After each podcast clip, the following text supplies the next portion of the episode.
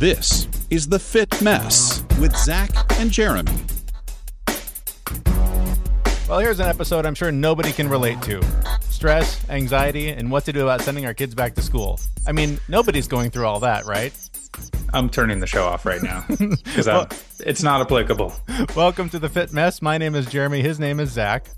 What's up, everyone? And as we look forward to, or uh, in many of your cases, your kids are already back to school, and whatever that looks like, we're getting ready to send our kids back to school, whatever that looks like, and trying to manage all of the uh, emotions and feelings and thoughts and, and everything that goes into all that. That's on top of the normal level of anxiety. And for Zach, I know for you lately, it's just been through the roof. So my anxiety is so bad. Like there's different levels. Like you can get to one level of anxiety where it it actually drives you where you're worried about something so much that you'll take care of it and take care of it and take care of it. Mm-hmm. And then there's another step further where you get into like crippling anxiety, which is where I am, where you worry so much that you just have to avoid it. Like there's nothing you can do. Like taking care of the action is is anxious as well. Is so it because is it because there's literally nothing you can do about the source of the anxiety or you're just so crippled by the anxiety that you can't take those action steps? You're just so crippled by the anxiety. Wow. Yeah, it's on a day that I get a lot of things done. If I have like a really good day where I've just fought through it and worked with it, like I get I get done, I'm at the end of the day and I am like I fall asleep on the couch. Like I am just exhausted. And it mm-hmm. could just be talking. We're not talking physical labor here. We're talking just yeah. you know like go to a meeting and have you know like nothing strenuous but the the amount of energy that i burn through just getting my ass to do something uh-huh. Is incredible. I'm laughing because you know given the choice between digging a ditch or going to a meeting i'll dig three ditches before i go to a meeting because no good ever comes from a meeting ever. Um uh, it's funny mine mine it's that sounds familiar because mine on the on the flip side i'm more the depressed side and i have the same thing where the depression either either overwhelm becomes depression or the depression becomes overwhelm and i just completely shut down i can't feel i can't I, I can function right like i can move through the day i can walk down the street you know this this just happened i was with my kids up at the beach i can walk from the house to the beach but from there, it's like, kids, you gotta just play. I can't. I I don't want to be here. I I don't want to do to do anything. Mm-hmm. So like the idea of getting down in the sand and making a sandcastle or you know or whatever the hell it is that that kids like to do for fun, mm-hmm. just not not going to happen. I it's just not in me. And I had this sort of weird realization uh, during that trip where you know, I, I kept escaping into my phone because I just was like, I, I don't know how to manage this. That is a, a mindless activity. I can escape this feeling and just look at information. And this article popped up that was like, are you are you suffering from burnout? Something like that. Mm-hmm. And so I read what you know, like sort of the scientific explanation of burnout. I mean, we all get burned out on whatever, but like the actual clinical definition of burnout. And it was just every word was a red flag for the way I was mm-hmm. feeling. And I realized, like in doing that, I was having a quiet moment, uh, listening to myself, trying to figure out what my issue was, and that's when I found it. And those times are so rare when you're cooped up in your house with your family, working, doing all the things. Unless you carve out the time to peel yourself away from all of the responsibilities you're dealing with all of the time, you never have time to just hear yourself think and and process what you need to process to to move past that feeling of inaction where you can't do anything. Is that does that ring any bells on the anxiety side? Um, some of them, yeah. So you mentioned overwhelm, and that is probably the number one feeling that I get. And, and again, on our on our newsletter, I talked a little bit about trying to get a little bit more organized because if I if I do have too much to do, if I haven't dumped it all out onto a piece of paper or something like that, mm-hmm um, I I can't figure out where to go or where to where to start things. Right. So I think that's kind of the same thing. I, I yeah, and, and it gets to a point where I just shut down. Yeah. Oh, okay. So, and, so at that point, once you process and get everything out, that's when you shut it. Because is it because you can see in front of you the mountain? Uh, no. So one, before I process, that's when I shut down. So Okay. if I don't process everything and do my my brain dump where I mean I, I'll once a week I'll just sit down and write for 10 I don't know Just why. right- Every time one of us says brain dump, we both laugh. I know. Um, I'll just sit down for 10 minutes and write everything that comes out of my mind. And it's just any thought, like it doesn't even have to be a task. It can be a feeling or something I have to do later, or just, you know, a reminder to myself or some gratitude piece. Right. And I just sit there and write for 10 minutes and this big list. And I usually fill up the paper. And once I get it out, then I can start slotting things over Mhm. to this is what I need to do today. This is what I need to plan for tomorrow Right. this is what I need to delegate to somebody else. These are the things I need to stop worrying about and just get rid of. Right. And that's for like, and then you break it down into individual projects, right? So, like, you know, something along the lines of like, you know, clean the patio would be on there, right? But within clean the patio, there's, I got to get the pressure washer out. I got to get the soap stuff out. I got to get the screwdriver so I can scrape all the moss. I got to fix the stairs. I got like, like it just, each individual thing is all these tasks and if i can't get them out and organized somewhere and figure out what's step number one what's step number two it's like the tasmanian devil in my head and i just whoop, shut off and i will go do something else look at my phone facebook whatever and just completely forget that that thing was ever a thing that i had to do That is funny because for me, when if it is something that I can visualize, okay, I got to go, you know, I'll just say mow the lawn, even though I haven't mowed my own lawn in years. I don't, I don't break it down like that. I just go, I got to go mow the lawn, and so then I'll take the action of get up and go get the lawnmower. But like, if I thought about, okay, I've got to put on safe shoes so that I can go outside, get the key to the shed to get the lawnmower. Like if I broke it down like that in my head before doing it, it would never get done.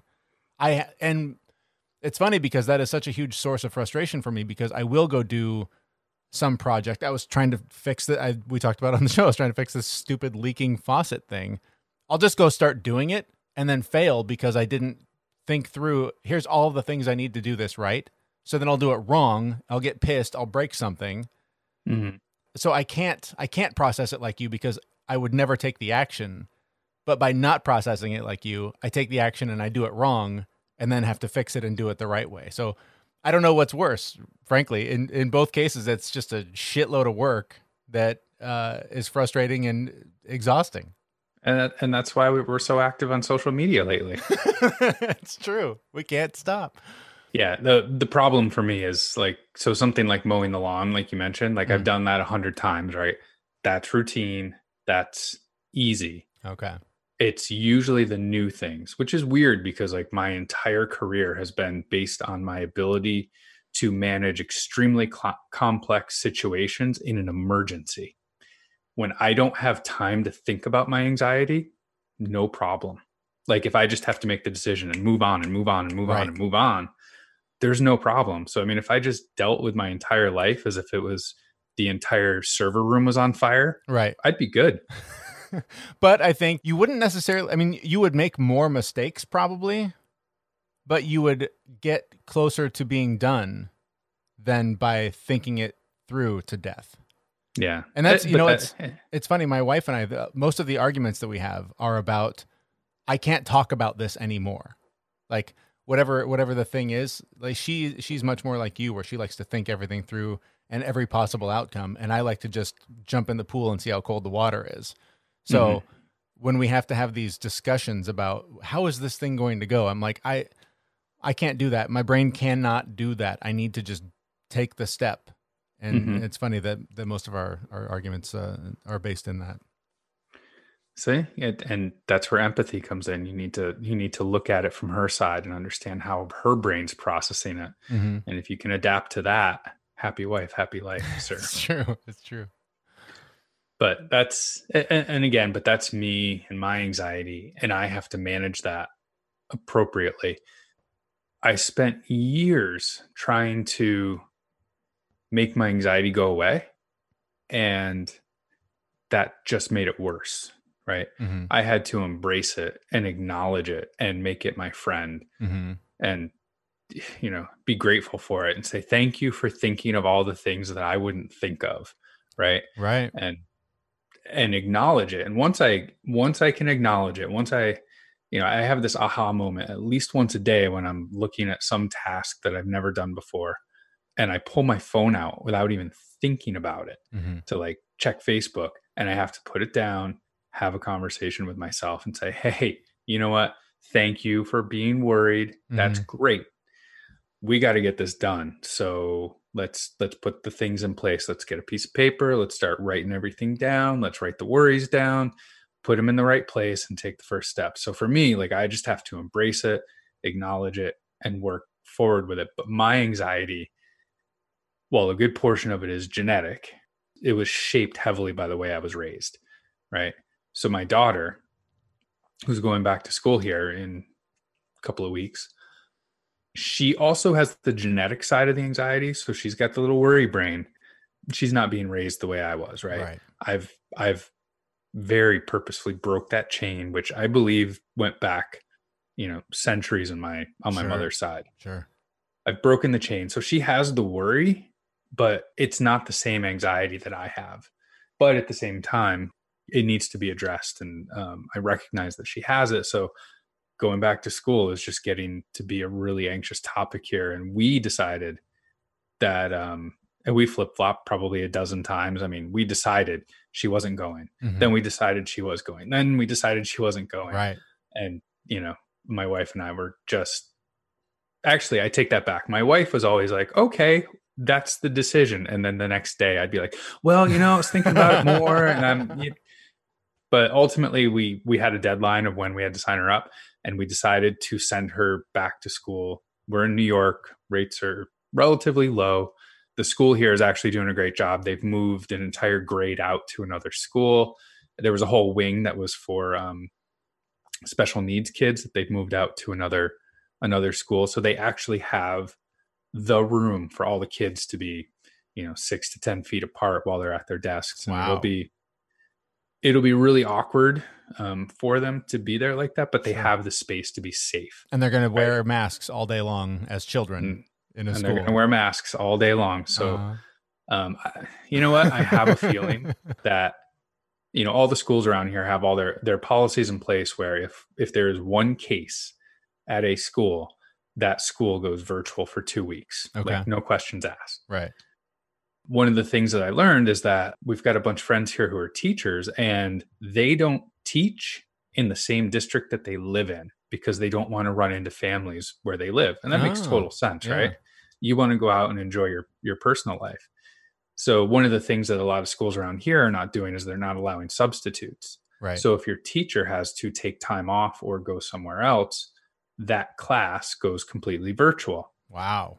So if you think about that and you have one case at one school where say a teacher who's teaching in a different district their school closes that teacher has to go home to take care of their kids hmm and then those kids have to go home and then those parents have to go home and those like it's just going to be a The domino, effect. Totally. so and you know that there will be a case within Three, four three. hours. Yeah. yeah i mean it's just going to happen so Right.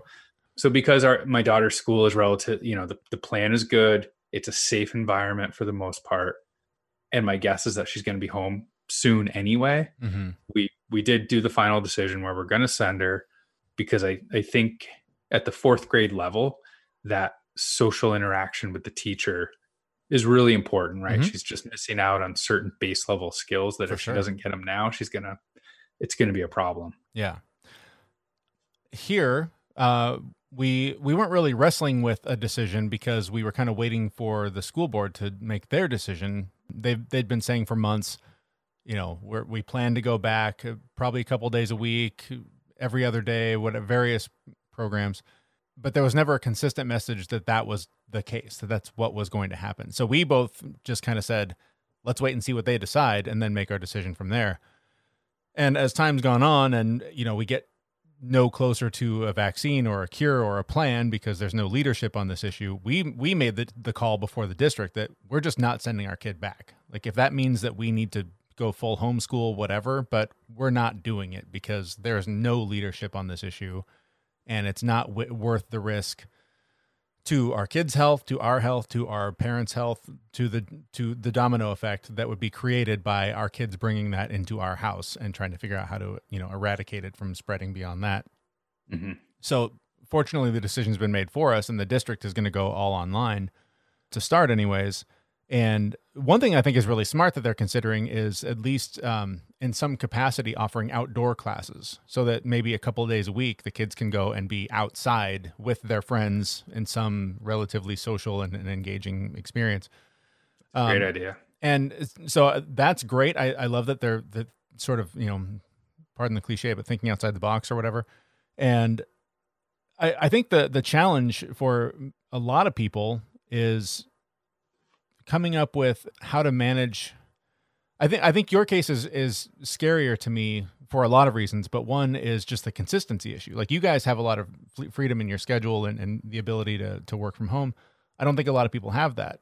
Mm-hmm. I think a lot of people, certainly in our neighborhood, um, the the neighborhood school that we our kids don't go to anymore, um, but there's a huge homeless population. Those kids don't have computers. They don't have internet. So coming up with a plan that is, hey, we're going to treat this relatively normally until something goes sideways, and then expecting an entire community to react to it suddenly going sideways. I think that's a big ask of a community, and I think that that they need a solid plan. That we're just we're doing this until there's a way to know that we can change to something more stable. Mm-hmm. Um, because you and I, we can manage. If, if yeah. something goes sideways, we can okay, we can we can pivot, we can figure out a way to make it work there are tons of people that their kids have been in day, in daycare all summer because they don't have the option. They, they work in a job where they have to be face to face with people. They have to be, you know, physically doing the job where they're doing it. You and I can sit in front of a screen and, and do our job from anywhere. So um, yeah. it, it presents just tons of challenges and and there's no good answer. Nothing that any of us are doing is the best option for any of us. Yep. Yeah, we were gonna do. We had our daughter signed up for the the YMCA around here does like a summer camp. They couldn't officially do a camp, so they canceled it and then called it daycare at camp. Ah. So it was, you know, little little uh, workaround.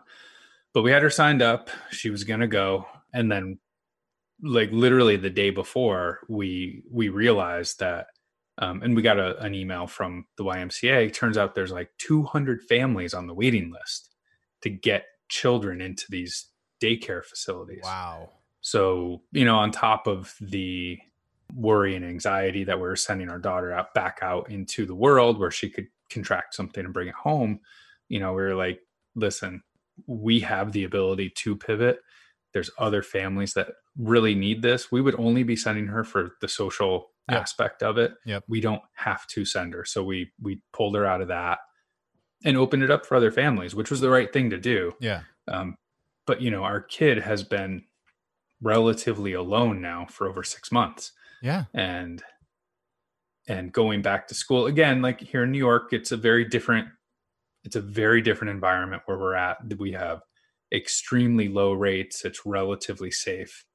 Right. You're, and Still you're not in new york city. You're not even new york city's gotten it under control for the most part but but where you guys are yeah way more there's remote. cases yeah. yeah there's there's cases but it's super low and and again the things that the school has done to you know make that environment as safe as possible i'm okay with right it, yeah. it's they've made the room there's plenty of room for them to be socially distanced so for me part of my decision is you know this girl has been has been sacrificing time with friends and and and just that that social interaction so that other families could take advantage of it who really needed it. Right. and you know going back to school we're not taking anyone's place. We're not you know right. we're not there's no other there's no families waiting to get into this right? This right. is her opportunity. And like i said i think she'll be home in two to three weeks from the start of school. So, yeah. No i agree. So making this going back to school decision has been super tough on my wife and i but while we did not want to put the decision in our daughter's hands mm-hmm we certainly talked to her about it and sure. gave her the opportunity to have input into it. Mm-hmm. I, it's just not a decision I would be comfortable with a nine year old making. Right. But we did sit her down, we talked with her, and we, it was funny because we said, you know, school's coming back and we need to make a decision on whether you go or stay home virtually. And she cut us off right there and she said, I want to go. Yeah. And then we explained, you know, the pros, the cons, everything like that. And in the end, she actually said, I'd prefer to stay home. Wow. Which was, I was impressed with Yeah. the, you know, listening to the reasoning, making the decision. But now, you know, and, and we've talked to her how, you know, we're, she's going to physically go. And that, you know, the decision that we made is against what she decided, what she wanted hmm so that adds to the anxiety so we're really having to deal with this this extra level of anxiety of of managing with we're having to help our daughter manage all of this extra anxiety about going to school. You know something that up until now has been an exciting fun thing for her. Hmm and now it's this scary deathly crazy situation. And it's just been really hard to you know meet all those needs at the anxiety level for what she's going through. Well, and I think it's important to to share that with your kids too, is to share that this is causing anxiety for me too, because there is no good decision. There's there's the less bad one for us, and it's not Mhm. going to be the same for everybody. You know, it, it's so interesting because even before this, school was a, a source of anxiety for me because of all the shootings that happen in this country at, at schools. Every every single day that I dropped my kid off at school, part of me went, I might not see her again. mm-hmm. That's taking my kid to school in America. And now you add this layer, you know, I mean, the I guess the upside is there haven't been any school shootings because of coronavirus. So solved It's that true. problem. But um, for now but yeah, I, I think it's important to, that that we involve our kids. We did the same thing. We had the same conversation and and asked for feedback, and ultimately, we we all agree that it's just we we don't have to, so we shouldn't take the risk. And so that's Mhm. that's that's how we came to that conclusion. Yeah and your situation in seattle is vastly different than upstate new york Sure. so Yeah. I mean, densely populate, populated area, densely populated school. Yeah. There's just, there's a lot of aspects to consider. So, with all that in mind, we were fortunate enough to speak with Dr. Harvey Karp. Uh, you might know him from his books, uh, Happiest Baby on the Block, Happiest Toddler on the Block. In raising our kids, he was instrumental in figuring out how to communicate with them and how to manage a lot of the the whining and the crises that come up when you're when you're raising kids. He's he's just a brilliant guy and has lots of great advice on how to help our kids and, and how to understand what they're going through as they prepare to either go back to school or go back to school in your living room. Uh, so we had a chance to talk to him about what's going on with our kids and how we can help them through this very difficult time.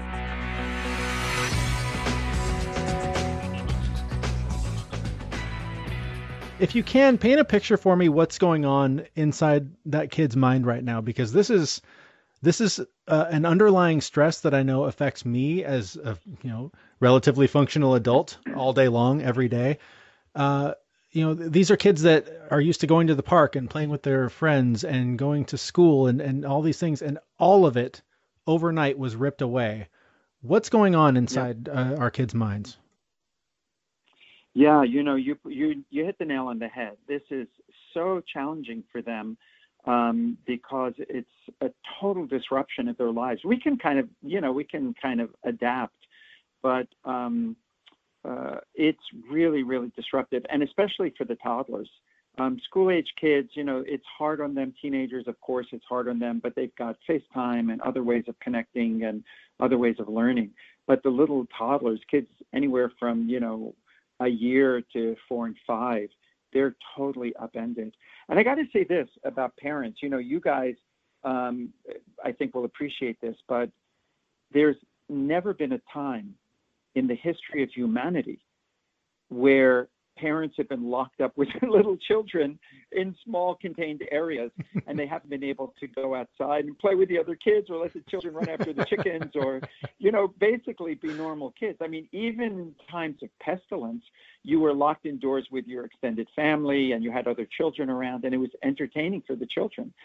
Um, so it is a very abnormal time and parents should pat themselves on the back because being home with the doors locked and having to, especially if you don't have a backyard and you're kind of stuck in an apartment, that has never happened throughout the history of humanity. So kudos to everybody who's doing that. That's the first statement. The second part of this is that um, the way I like to look at it, at least, is that little children, toddlers rather, are not little children. Toddlers are cavemen. They're primitives.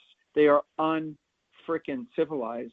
And you really learn that when you're locked in a room with them. And I don't mean to be disrespectful at all. I love toddlers, but they're not civilized. They don't understand the rules of, of civil life. They don't have, they're not reliable for saying please and thank you and waiting in line and sharing their toys and washing their dishes after themselves. You know, they're very self-centered and they it's me me me and all the time they're egocentric and so if you're alone with a young child it's demanding 24 hours a day around the clock, middle of the night waking up. So it's very tough.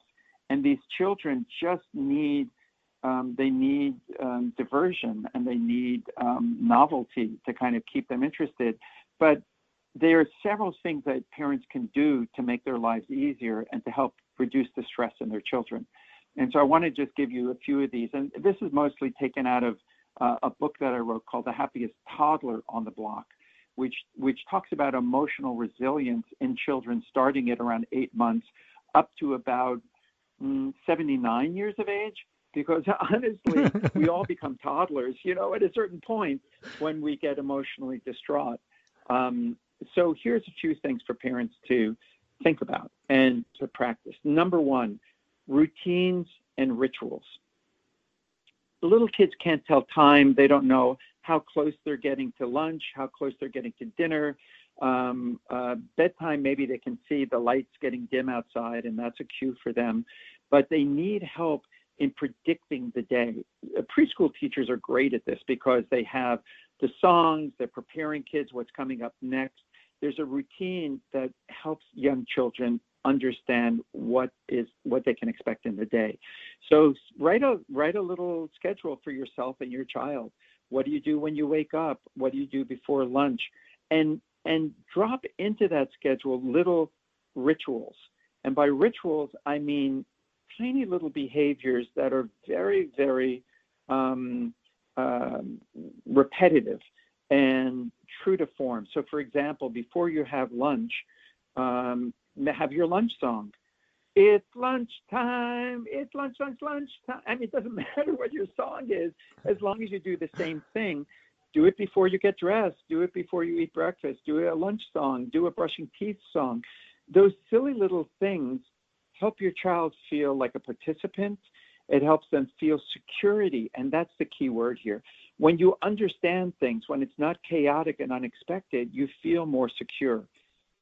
Um, so routines and rituals help you do that. And there are all sorts of routines you can have. You can have reading time, you can have art time, you can have outside dig in the mud time, you can have collect leaves time, you can have let's water the seeds time.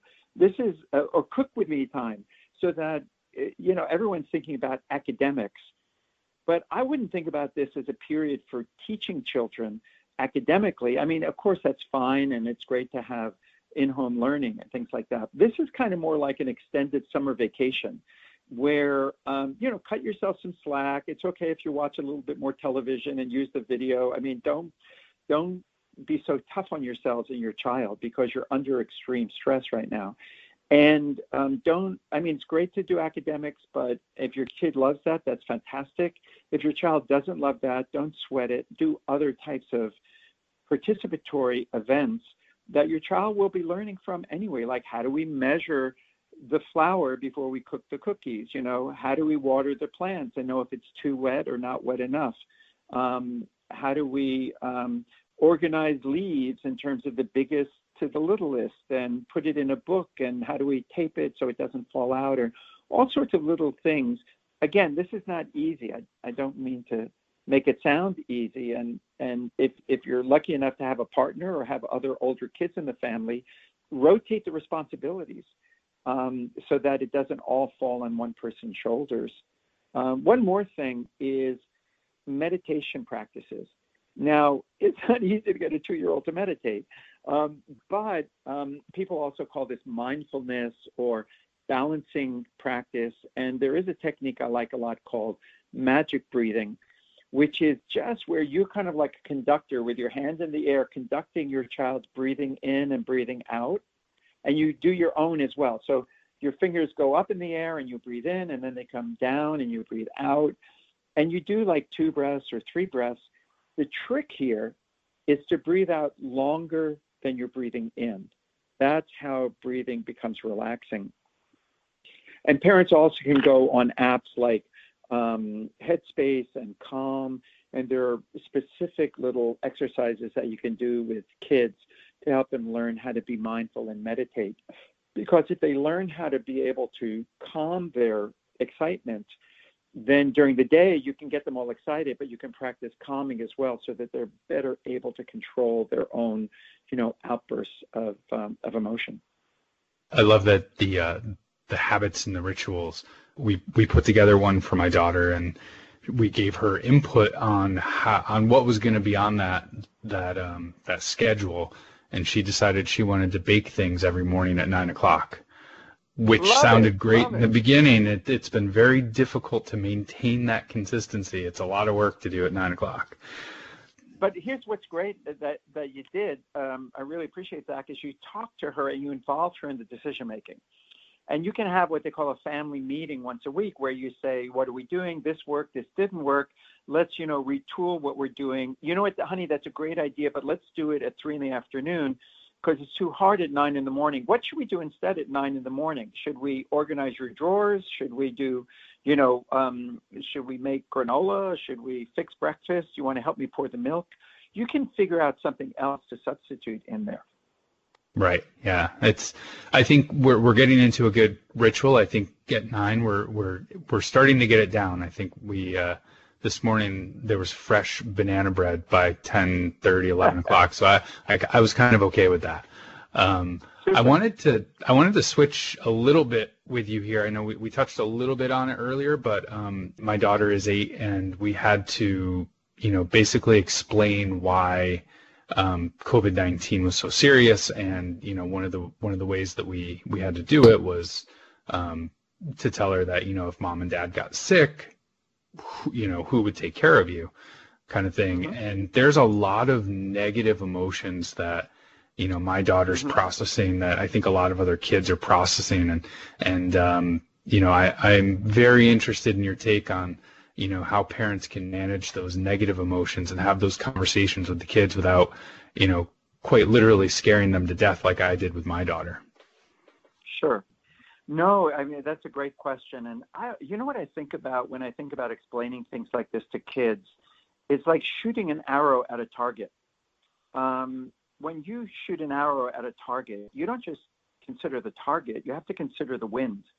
Um, and so when you're explaining serious things to little kids, I mean, you want to be as honest and, and transparent as possible, but you do have to consider how they interpret things and there's level of, of um, anxiety and fear. And you have to consider your particular child.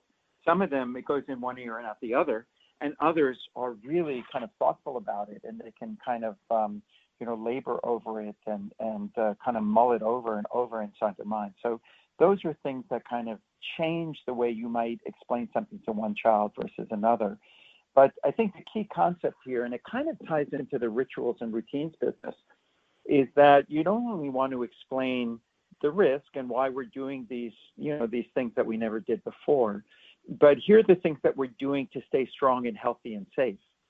And so hand washing um, to get rid of the germs. And there are great little videos online that there was one where someone wears gloves and they put ink on their hands or something black on their hands and show how the ink is like washing their hands, how you have to wash completely and thoroughly to make sure that you're you're getting every part of the hand. Um, another thing is um, singing, you know, "Happy Birthday" when you're washing your hands, which again is a silly little thing, but it makes you feel like you're doing something and you're in control. Um, taking vitamins every day, doing three push-ups to keep your body strong. Um, you know, making sure you're going, you're getting sleep because sleep is the most important vitamin for your immune system. Um, eating, you know, vegetables because vegetables are good for your body.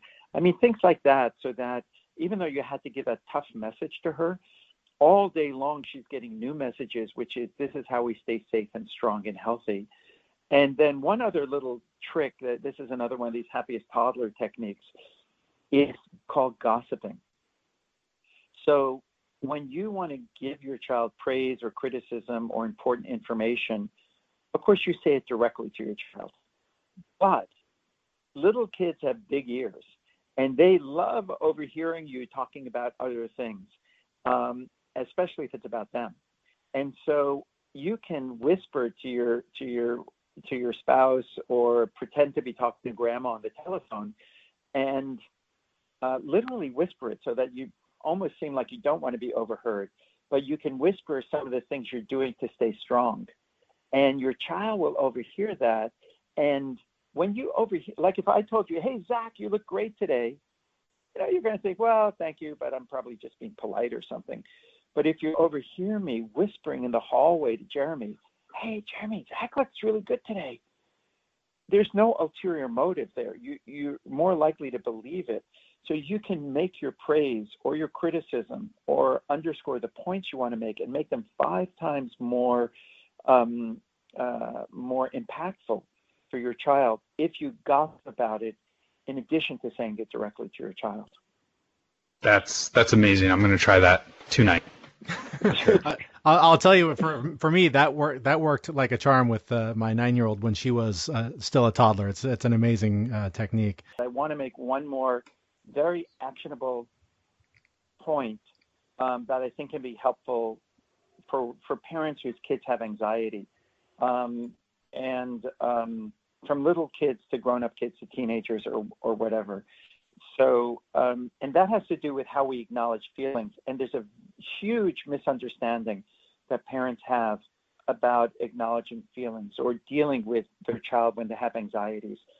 Most of us, as loving parents, want to help our kids, right? We want them not to be upset and not to be fearful. And so we'll very quickly um, reassure them. Um, with little kids, sometimes we very quickly distract them into something else, um, which kind of is something we would hate if someone did that to us, right? If you said, you know, I'm really worried about this, and I say, oh, don't worry about that at all. That's nothing to worry about. That feels so dismissive. And if I just try to distract you with, uh, do you want more to eat? That feels totally ignoring of our concerns.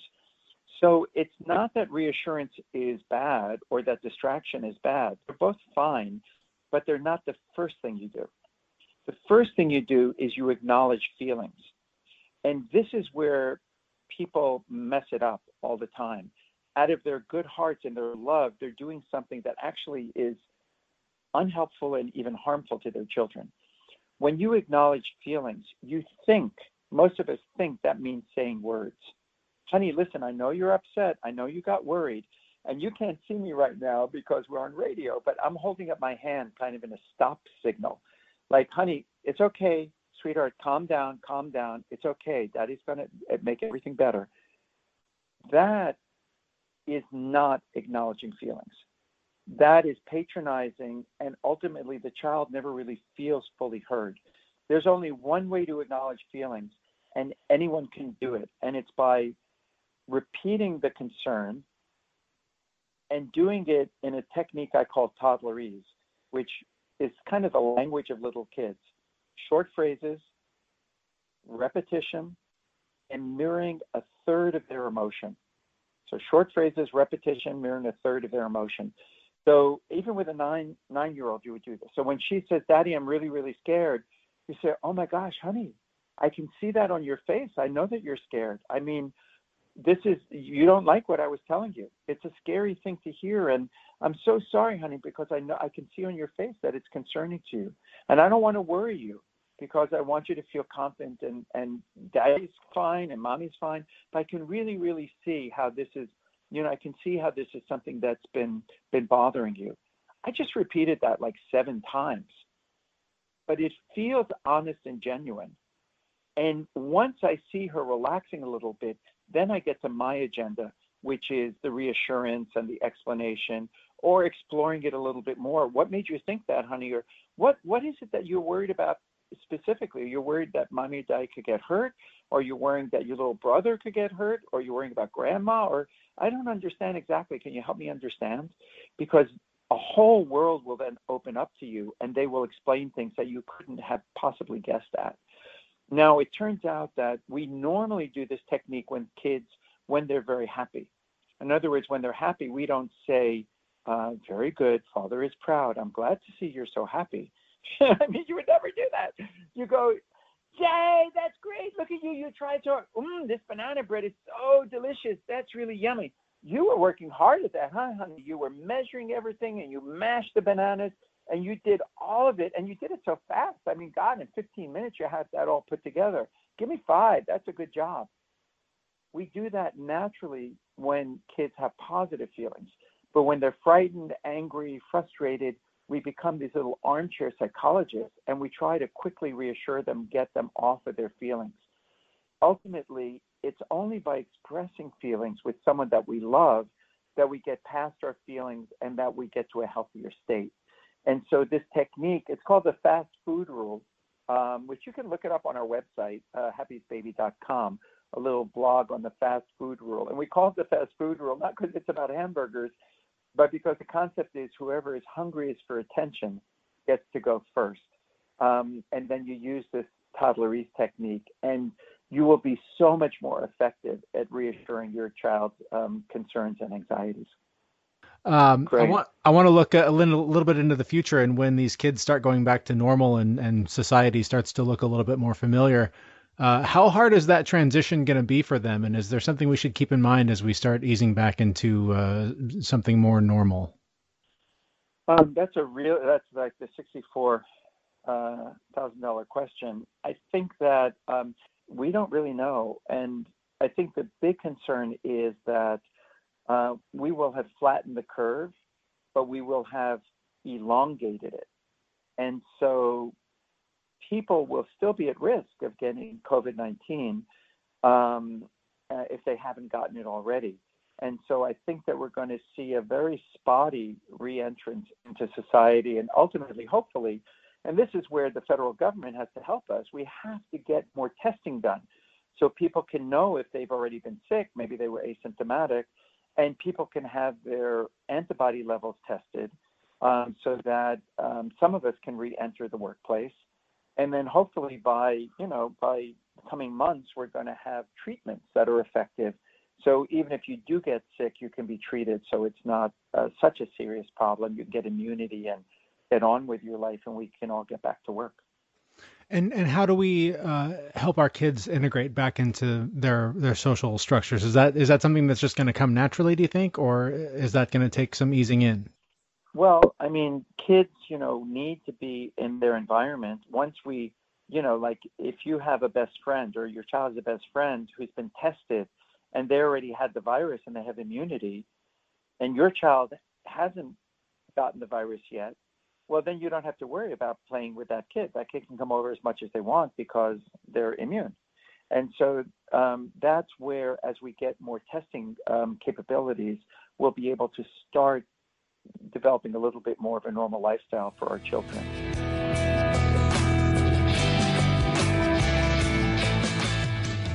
So, one of the things Dr. Karp mentioned during the interview was meditation. And that's something that I really need to.